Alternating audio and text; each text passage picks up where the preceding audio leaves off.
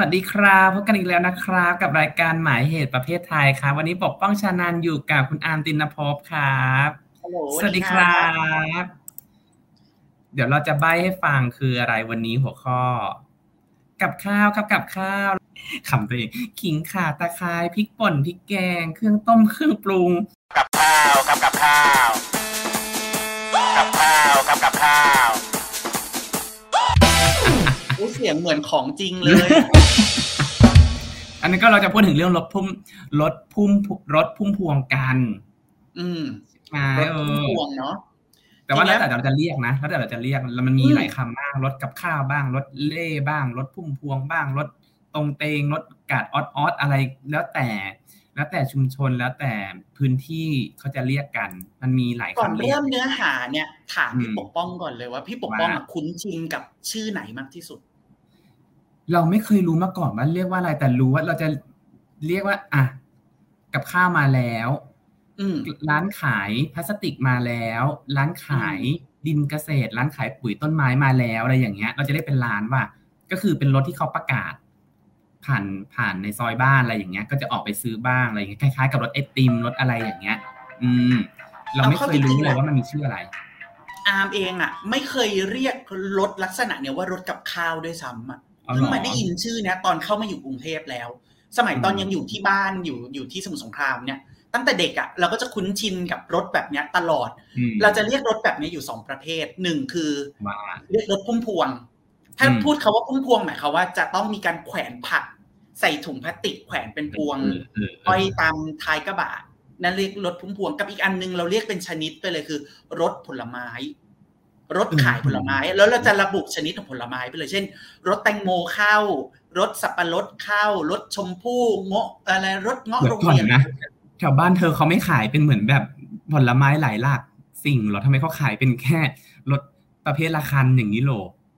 จริง ๆ ถ้าเป็นตลาดนัดนะครับ คิดว่าน่าจะเหมือนกันในกรุงเทพก็คือในตลาดนัดก็จะมีแต่ละร้านที่ขายผลไม้จะขายผลไม้หลากหลาย แต่อืมเราอะจะคุ้นชินกับเมื่อมันเป็นรถพุ่มพวงหรือรถขายผลไม้เนี่ย มันมักจะเป็นผลไม้ชนิดเดียว เช่น ขายเงาะโรงเรียนก็จะมีแต่เงาะโรงเรียนเท่านั้นนะอืมขายสับปะรดก็จะมีแต่สับปะรดเท่านั้นนั่นคือภาพจำในวัยเด็กของเรา ซึ่งอืมอันเนี้ยพอโตขึ้นมาก็เริ่มเริ่มรู้สึกว่าแพทเทิร์นการขายผลไม้ชนิดเดียวเนี่ยเริ่มน้อยลง มาอยู่กรุงเทพก็ไม่ค่อยได้เห็นภาพแบบนี้มากนะเพราะว่ารถบางคันก็จะขายผลไม้หลากหลายชนิดเออมากไปกว่านั้นพอมาอยู่กรุงเทพแล้วเนี่ย เราพบว่าจริง ๆ แล้วไอ้สิ่งที่ว่ารถพุ่มพวงอะครับ มันสามารถแบ่งเป็นชนิดต่างๆ ได้ตั้งสามชนิดด้วยกันเลยพี่ปกป้องเหรอหนึ่งคือขายผลไม้อย่างที่ยำบอกไปสองคือขายกับข้าวคือขายของสด จะเป็นผักอืมเป็นเนื้อสัตว์อะไรก็ได้แต่หรือว่าเป็นอาหารปรุงสำเร็จแล้วใส่ถุงอะทั้งหมดเนี้ยเราจะเรียกรวมๆว่าเป็นรถกับข้าว แล้วก็สามเราเรียกว่าเป็นรถขายของจิปาถะหรือรถโชห่วย ในความทรงจำก็คือขายไม้กวาด ขายเออเออใช่สารอย่างเงี้ยเป็นต้น มีเปเปอร์มาเช่ลูกกระปุกออมสิน สติกเกอร์ก็มี เออครับ เนี่ยก็เลยทำให้รู้สึกว่าวันเนี้ยอยากชวนคุณผู้ชมอะคุยกันในเรื่องที่อาจจะใกล้ตัวใครหลายคนเนาะสิ่งที่เรียกว่ารถพุ่มพวงเนี่ยมันคืออะไรแล้ว คุณผู้ชมอาจจะสงสัยตั้งแต่แรกแล้วแหละว่า รถพุ่มพวงเนี่ยชื่อมันอะที่มามาจากไหน อันนี้ก็จะขอเสนอเลยแล้วกันครับ เท่าที่ไปรีเสิร์ชมา มันมีสองข้อเสนอหลักๆ ข้อเสนอแรกเนี่ยรู้สึกว่าเสนอโดยรองศาสตราจารย์ยุวดีสิริท่านทำวิจัยเรื่องนี้มานะครับ ท่านก็เสนอว่าคาว่าพุ่มพวงมันมาจากลักษณะของสิ่งที่แขวนอยู่ท้ายรถกระบะนั่นแหละ คือมาเป็นพวงพวงอะแขวนอยู่เป็นพุ่มเป็นกอกันเลยอะก็เลยว่าเป็นพุ่มพวง แต่มันก็มีอาจารย์อีกท่านหนึ่งนะครับ ชื่อเอ่ออาจารย์กฤษณพลวัฒนวันยูนะครับ อาจารย์กฤษณพลเนี่ย ก็เสนอว่าคำว่าพุ่มพวงจริง ๆ มันไม่ใช่แค่ลักษณะอาการของสิ่งที่เห็นท้ายกระบะเท่านั้นน่ะแต่สิ่งที่เกิดขึ้นคือหลายต่อหลายครั้งโดยเฉพาะอย่างยิ่งในต่างจังหวัดนะครับรถเหล่านี้มักจะเปิดเพลงประกอบไปกับการประกาศออกโทรโขงว่ากับข้าวครับกับข้าว แล้วเพลงที่เขามักจะเปิดอะก็มักจะเป็นเพลงลูกทุ่งยอดฮิตติดหู ซึ่งยอดฮิตติดหูในช่วงทศวรรษ 2530 แน่นอน ก็ต้องเป็นราดชวงจันทร์ถูกต้องพุ่มพวงดวงจันทร์นั่นเอง เลยทำให้ชาวบ้านในหลาย ๆ ชุมชนในหลาย ๆ ภูมิภาคอะครับเขาก็คุ้นชินว่ารถกับข้าวเหล่านี้คือรถพุ่มพวง เพราะมากับเสียงของพุ่มพวง ทีนี้ทั้งสองท่านก็ไม่ได้แบบ confirm แหละนะว่าข้อมูลส่วนไหนจริงเท็จมากกว่ากันหรืออะไร เพราะว่ามันก็เป็นข้อมูลที่ได้มาจาก oral history ทั้งคู่นะครับ ซึ่งโดยส่วนตัวเนี่ยก็คิดว่าเป็นข้อมูลที่มีน้ำหนักและน่าสนใจทั้งคู่เลย นะครับ ทีนี้เผื่อคุณผู้ชมสงสัยว่า แล้วไอ้ชื่อคาว่าพุ่มพวงอะ มันมาพร้อมกับบริบททางประวัติศาสตร์ของการถือกำเนิดไอ้รถแบบเนี้ยยังไงก็อาจจะขอเล่าแบบนี้สั้นๆแล้วกันนะครับว่า ในช่วงมันมีมันมีการประมาณการกัน ว่ารถขายของแบบเนี้ย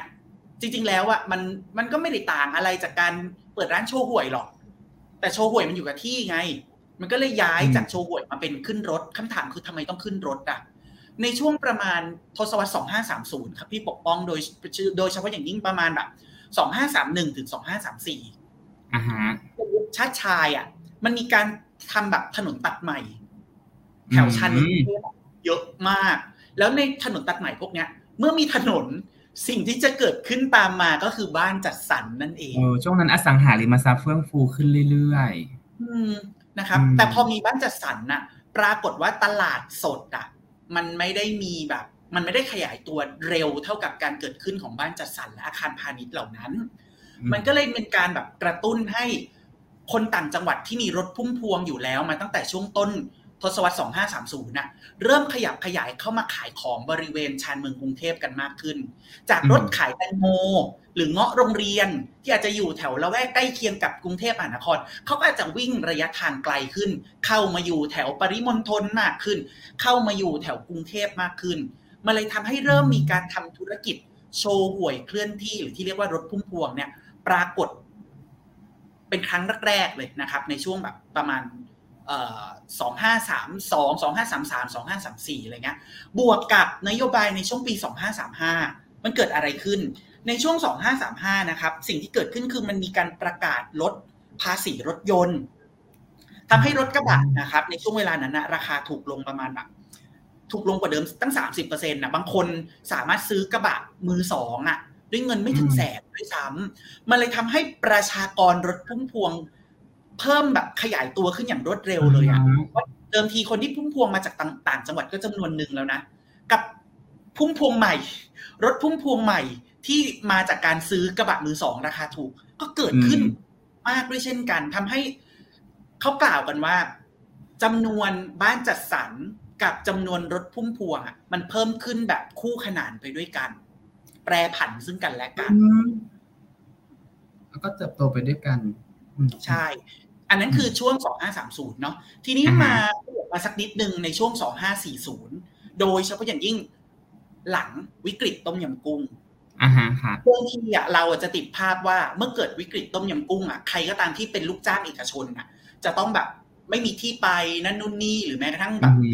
อย่างที่เรามักจะเห็นภาพออกสื่อต่างๆ ก็คือ เอ่อฆ่าตัวตายเอ่ยหรือแบบไม่มีหนทางทำมาหากินเอ่ยอะไรเงี้ย แต่อีกภาพจำหนึ่งในวัยเด็กของเรา ซึ่งมันจะสอดคล้องกับข้อมูลที่เป็นคนพบมามากเลยก็คือว่า ในขณะที่หลายคนตกงานอะเขาเลือกที่จะผันตัวเองมาเป็นผู้ประกอบการ แต่ผู้ประกอบการที่ว่าเนี่ยจะเป็นการลักษณะของการเปิดท้ายขายของตามตลาดนัดเออใช่เลยมีการกล่าวกันว่ายุคหลังต้มยำกุ้งอะครับพี่ปกป้อง มันถือได้ว่ามันเป็นยุคแห่งตลาดนัดเฟื่องฟู ใช่ เพราะฉะนั้นเนี่ยรถ รถพุ่มพวงอะที่อย่างที่บอกไปเมื่อกี้นะไม่ได้แค่ขายกับข้าวและขายผลไม้อะมันมีขายของจิปาถะด้วยอะแม้กระทั่งเสื้อผ้าก็สามารถเติบโตได้ในช่วงเวลาดังกล่าวด้วยเช่นกัน เพราะผู้คนน่ะ นิยมที่จะจับจ่ายใช้สอยในตลาดนัดที่ไม่เป็นทางการ มากกว่าตลาดที่ปรากฏในห้างสรรพสินค้าหรือซูเปอร์มาร์เก็ตนั่นคือวิถีชีวิตของผู้คนในช่วง 2540 ซึ่งตลาดนัดเองอะที่มาขายก็จะมีลักษณะคล้ายมีรถเป็นรถเข็นเยอะเหมือนกันคล้ายๆกับรถเข็นหน้าโรงเรียนอะไรอย่างเงี้ย แต่ว่าพุ่มพวงก็จะเป็นรถที่เป็นรถกระบะเลยรถพ่วงข้างอะไรไปเลยเนาะมันก็สอดคล้องกันได้ดีกับบริบทของประวัติศาสตร์ในช่วงเวลานั้นว่าเออ ทีนี้ในบทความที่ไปเจอมานะครับ เป็นบทความชื่อ รถพุ่มพวงมาจากไหนวิถีชาวบ้านตลาดสดโชว์หวยเคลื่อนที่ยุคนี้ก็เอาอยู่สู้ได้เผยแพร่ทางศิลปะวัฒนธรรมนะครับ ในบทความนี้เขาก็กล่าวถึงว่า รถพุ่มพวงเนี่ย ด้วยความที่มันอยู่มานานอยู่มาหลายยุคเนี่ย แต่มันก็มีคนตั้งข้อสังเกตอยู่เหมือนกันว่า เอรถพุ่มพวงเนี่ย มันจะอยู่รอดตลอดรอดฝั่ง ในยุคต่างๆหลัง2540 หรือเปล่า เขาก็ตั้งข้อสังเกตแบบนี้ ซึ่งผู้เขียนก็แสดงจุดยืนไว้ชัดเจนนะครับ ว่าตัวเองมองอย่างไรอะไรเงี้ย แต่เดี๋ยวเราพักกันสักครู่ก่อนไหมพี่ผมมองว่าเดี๋ยวเราค่อยมาคุยกันต่อเนาะ ครับ เจอกันใหม่ครับ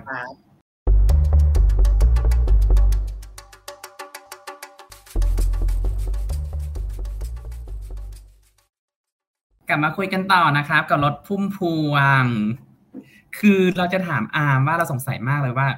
คือมันจะอยู่รอดเหรอวะรถพุ่มพวงอะหรือว่ารถรถขายกับค่ารถรถเล่เนี่ย เพราะว่าหนึ่งเนี่ย มันเราจะสังเกตจากร้านโชว์หวยใช่ไหมเพราะว่ารูปแบบมันก็พุ่มพวงเนี่ยก็คล้ายๆกับโชว์หวย แล้วโชว์หวยเองเนี่ยก็เริ่มซบเซาแล้วก็ดีคลายลงไปเรื่อยๆ อันเนี้มาจากร้านสะดวกซื้อทั้งหลายด้วยนะคะแล้วยิ่งเวลานี้เนี่ยมันมีมันมีระบบ driver ต่างๆ ที่จะส่งสั่งอาหาร โดยที่เราไม่ต้องรอรถพุ่มพวงอะไรเลยรถรถอะไรอย่างเงี้ยเหล่านี้นะครับ อันนี้ก็เป็นหนึ่งละสองอีพวกร้านสะดวกซื้อเองเนี่ยก็มีระบบส่งถึงที่ถึงบ้านด้วย มี deliver ด้วย มันก็จะทำให้พุ่มรถพุ่มพวงไม่เป็นที่นิยมหรือเปล่า ขณะเดียวกันเนี่ย การที่เกิดขึ้นของรถพุ่มในช่วงเวลานั้นเนี่ย ในทศวรรษ 2530 เนี่ย ที่มีบ้านจัดสรรใช่ไหมโอเค มันรถมันสามารถเข้าไปได้ แต่ในยุคปัจจุบันเนี่ย เคหสถานเนี่ยมันไม่ใช่บ้านจัดสรรอย่างแต่ก่อน แต่มันเป็นคอนโดมิเนียมอะมันเป็นอพาร์ตเมนต์อย่างเงี้ย แล้วมันก็สูงชะลูดต้องสี่สิบห้าสิบชั้นอย่างเงี้ย มันแน่นอนเลยว่าประกาศยังไงรถพุ่มพวงคนก็ไม่ได้ยินอะ คือมันจะทำให้เกิดการล่มสลายของรถพุ่มพวงหรือเปล่า ธุรกิจนี้เออก่อนจะตอบคำถามที่ปกป้องเดี๋ยวนำเสนอคำตอบของอาจารย์ยุวดีก่อนแกในบทความอีกชิ้นหนึ่งเมื่อปีสองห้าหกหนึ่งแกเคยเขียนอธิบายไว้ว่า ในขณะที่ตอนนั้นน่ะ มันมีการประกาศหมาดๆเลยว่า มันจะมีสิ่งที่เรียกว่ารถมินิบิ๊กซีอะเข้าถึงทุกชุมชนนั่นนู่นนี่แล้วคนก็แบบมาตั้งคำถามกับแกในฐานะที่เป็นแบบผู้เชี่ยวชาญที่ทำวิจัยเรื่องรถพุ่มพวงมาก่อนไงว่าเฮ้ยรถพุ่มพวงจะอวสานหรือเปล่า ถ้าเกิดเหตุแบบนี้ อาจารย์แกก็เขียนเอาไว้นะครับด้วยการอธิบาย 4 เหตุผลหลักๆ ว่าทำไมรถพุ่มพวงจึงจะยังอยู่ได้ จึงยังคงแข็งแรงอยู่ได้ต่อให้มีมินิบิ๊กซีก็ตามหนึ่งแกบอกว่า รถมินิบิ๊กซีอะอาจจะมีรูปแบบคล้ายรถพุ่มพวงก็จริงอะแต่ถ้าเรามาดูจริง ๆ แล้วอะต่อให้ขายของเดียวกันเลยนะ แต่รถพุ่มพวงมันอยู่ได้เพราะแบรนด์ loyalty ลูกค้าของรถพุ่มพวงส่วนใหญ่อะจะเป็นแบบแม่บ้านที่อยู่ติดบ้าน คนงานก่อสร้างที่อยู่ในแคมป์อะไรเงี้ยคือคนพวกนี้จะไม่นิยมเดินทางไปซื้อของอะไรที่เป็นแบรนด์ซูเปอร์มาร์เก็ตใหญ่ ๆ อยู่แล้ว ดังนั้นคนพวกนี้ต่อให้กาลเวลาผ่านไปยังไงเขาก็ยังคงเสพ หรือว่าเข้าถึงสินค้าที่มาจากผู้ผลิตเดิมๆหรือผู้ขายเจ้าเดิมๆก็คือมี brand loyalty สูงนั่นเอง 2. รถพุ่งพวงเนี่ยมีลักษณะให้บริการที่แบบว่าพึ่งพาซึ่งกันและกันแบบสังคมไทยหมายความว่ายังไง คือยกตัวอย่างเช่น อันนี้อาจารย์เขาเขียนนะครับว่า วันนี้ยายอยากได้ปลากระบอกมาทำแกงส้มปลากระบอก แกก็สามารถโทรสั่งได้เลยว่า แกจะเอาผักอะไร ในวันพรุ่งนี้แกจะเอาปลาอะไรได้บ้างสำหรับวันพรุ่งนี้ มาส่งพวกนี้ขอให้ของครบหนึ่งสองสามสี่ตามเนี้ย แต่ในกรณีมินิบิ๊กซีนะตอนนั้นนะครับ ยังไม่ได้มีแผนการตลาดในลักษณะนี้ แกก็เลยคิดว่ายังไงรถพุ่มพวงก็ ก็ เหนือกว่าอยู่ขั้นหนึ่งประการที่สาม กลุ่มลูกค้าที่ซื้อของจากรถพุ่มพวงอะมีทั้งยายแก่อยู่ติดบ้าน คนรับใช้ตามบ้านต่างๆ ในบ้านจัดสรรหรูรวมไปถึงพวกแรงแรงงานใช้ก่อสร้างเขามีจริตซื้อของอย่างที่บอกไปเมื่อครู่ ว่าเขาจะไม่อุดหนุนของแพงหรือของที่เป็นแบรนด์ใหญ่นะครับ แล้วก็เรื่องสุดท้ายก็คือ การบริหารต้นทุนการจัดการกับของเหลือ รวมถึงประสบการณ์ในการจัดการกับสิ่งที่เรียกว่า customer เอ่อ satisfaction นะคือความพึงพอใจของลูกค้า การสร้างความสัมพันธ์คือ ไม่ใช่เข้าเอารถไปจอด แล้วก็อาสินค้ามาส่งแล้วนะครับบ๊ายบายครับ ราวกับว่าไร้ปฏิสัมพันธ์ไม่รถพุ่มพวงเนี่ยโดยเฉพาะอย่างยิ่งบรรดาภรรยาของคนขับที่อยู่ท้ายรถเนี่ย ใช้ทักษะขั้นสูงที่เรียกว่าความขี้เมาท์เนี่ย ในการสร้างความสัมพันธ์อันดีกับลูกค้าเป็นอย่างมากอ้าวยาย วันนี้ทำอะไรกิน เออเนี่ยวันนี้นะคือชวนคุยกัน คือการจอดแต่ละครั้งมักจะเป็นการจอดนาน มันจะต่างจากฟู้ดแพนด้าจะต่างจากมินิบิ๊กซีที่จอดเพื่อชั่วครั้งชั่วคราวเพื่อเอาของมาส่งแล้วก็ bye bye ไม่มีการสร้างปฏิสัมพันธ์ลึกซึ้งต่อกัน แต่การที่ไปจอดนานแล้วสร้างปฏิสัมพันธ์ต่อกันอัปเดตชีวิตหรือเมาส์นินทาเรื่องชาวบ้านกันเนี่ยอันนี้มันยิ่งตอกย้ำให้ ลูกค้ายังคงรู้สึกว่า เนี่ยคือส่วนหนึ่งของชีวิตประจำวันฉัน แล้วก็ประการสุดท้ายอันนี้เป็นข้อสังเกตของตัวเอง รถพุ่มพวงอะมักจะมาในเวลาเดิมๆของแต่ละวัน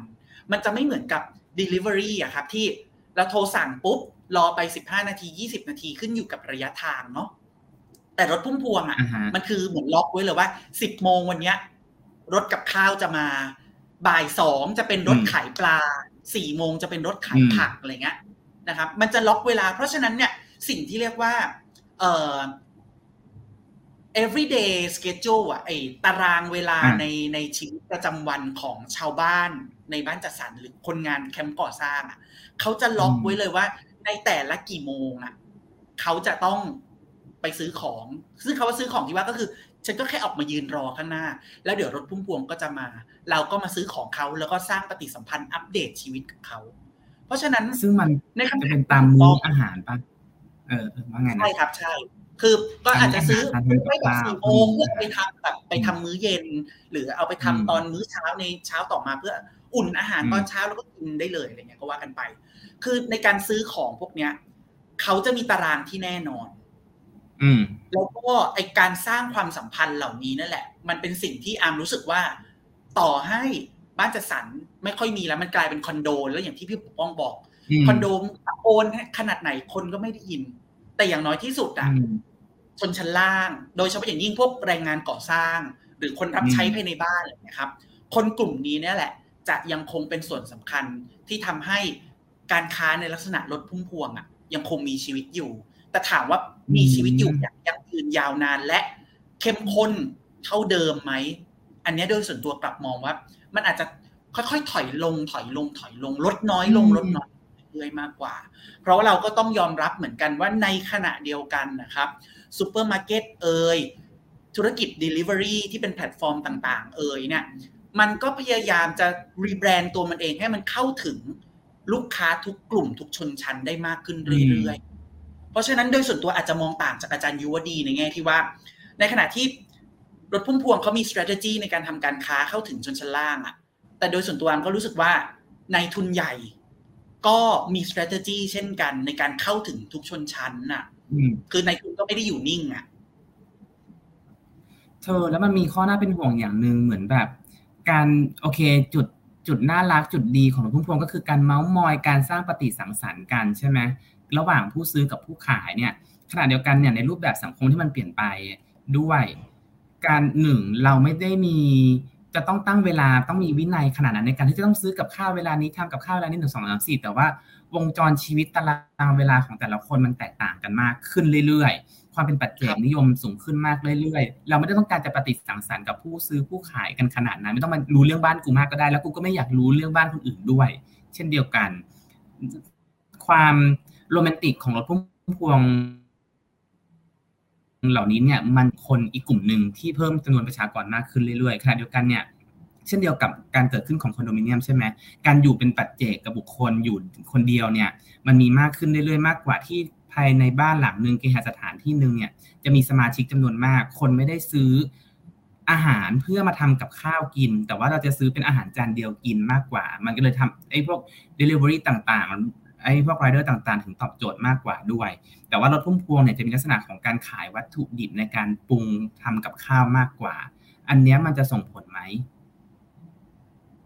กับการอันนี้เอามาคิดเหมือนพี่ปกป้อง แต่เท่าที่หาข้อมูลมาล่าสุด อันนี้อันตกใจมากเลย เออมันมีเป็นข้อมูลจากทางตลาดไทยอะครับพี่ปกป้อง คือตลาดไทยเนี่ยเขาโพสิชันตัวเองในฐานะที่เป็นแหล่งต้นทานวัตถุดิบ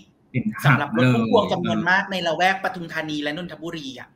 กลายเป็นว่าคนที่เป็นเฮดของตลาดไทยอะกลับให้สัมภาษณ์และให้ข้อมูลมาประมาณว่าแบบเอาเข้าจริงนะ ในยุคโควิดอะซึ่งเป็นยุคแห่ง Delivery ขยายตัวอย่างรวดเร็วอะกลายเป็นว่ารถพุ่มพวงแทนที่จะล้มหายตายจากไม่จ้ะกับยังคงแบบแข็งแรงอยู่ประมาณหนึ่งด้วยซ้ำอะมันก็เลยทำให้อามเองตอนตอนนี้ก็เลยเริ่มมีสมมติฐานเหมือนกันคือยังหาข้อสรุปไม่ได้อะว่าเอ๊ะ มันคืออะไรกันแน่ที่ยังทำให้รถพุ่มพวงอะ ยังคงมีชีวิตอยู่ต่อไปได้ทั้งที่ในในทางปฏิบัติเราเห็นภาพของแบบ วิถีชีวิตผู้คนมันเป็นปัจเจกมากขึ้น มันไกลจากความเป็นชุมชนมันห่วง p r i เวซีมากขึ้นน่ะ แต่ทำไมรถพุ่มพวงที่ควรจะลดจำนวนเร็วกว่านี้กลายว่าค่อยๆลดจำนวนลงแบบอย่างเชื่องช้า คือไม่ได้บอกว่ามันเพิ่มจำนวนหรือว่าจำนวนคงที่นะอามก็ยังรู้สึกว่ามันก็คงลดลงแหละ แต่ว่าลดลงแบบช้ากว่าที่เราคาดกันไว้อะอันเนี้ย เป็นโจทย์ที่อามเองก็ยังตอบไม่ได้ แล้วก็มีความสนใจที่อยากจะหาคำตอบข้อนี้มาก ๆเหมือนกันและอีกเรื่องหนึ่งเราสงสัยมากกับรถพุ่มพวง คือภาพลักษณ์ของตลาดการขายกับข้าวแม่ค้าเราจะเห็นเป็นภาพจำเป็นแม่ค้า เป็นผู้หญิงที่ขายของมากกว่า แต่ทันทีที่เป็นรถพุ่มพวงเนี่ยโอเค มักจะเป็นผัวเมียทำธุรกิจร่วมกันผัวขับเมียขาย แต่เสียงประกาศเป็นเสียงผู้ชาย อืมมันมีภาพเป็นผู้ชายมากกว่าผู้หญิงอะ ทำไมอะ อันนี้เรางง มันเป็นไปได้ป่ะเหมือนแบบ ภาพแบบผู้หญิงอยู่ติดที่ อยู่กับตลาดให้คนเดินทางเพื่อไปซื้อกับการเดินทางการขับเคลื่อนไปยังพื้นที่ต่างๆ มันเป็นภาพของผู้ชาย อันนี้เราคิดมากเกินไปหรือเปล่าไม่รู้นะ แต่ว่าเสียงรถพุ่มพวงเป็นเสียงของผู้ชายอย่างจำนวนมากอย่างมีนัยสำคัญ แต่ถึงกระนั้นเนี่ยคนที่ที่แจกคนที่จ่ายตังเก็บตังอะไรเงี้ยนั่งท้ายกระบะมักจะเป็นผู้หญิง อืม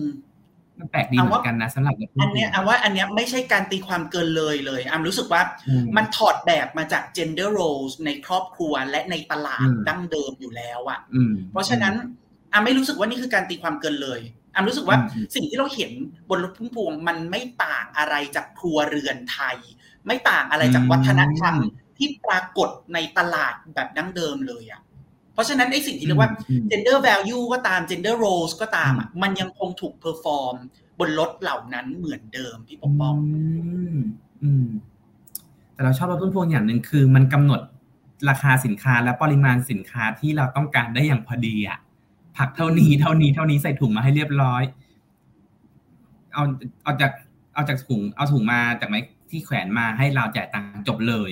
ไม่ต้องมาช่างตวงคำนวณอะไรเป็นเรื่องเป็นราววุ่นวายเออ นั่นแหละ อืชอบ นั่นแหละเธอ ขอบคุณอามากเลย กับประเด็นประเด็นที่แบบว่าเราชอบมากเราทุ่มพวง เป็นสิ่งที่มันอยู่ผ่านหน้าผ่านตาผ่านเสียงผ่านหูทุกวันนะเนาะว่าแบบเราทุ่มพวงมาแล้วแถวบ้านอะไรอย่างเงี้ย แต่เราไม่เคยรู้เลยว่ามันมีที่มาที่ไปยังไง แล้วมันก็ขับเคลื่อนเศรษฐกิจยังไง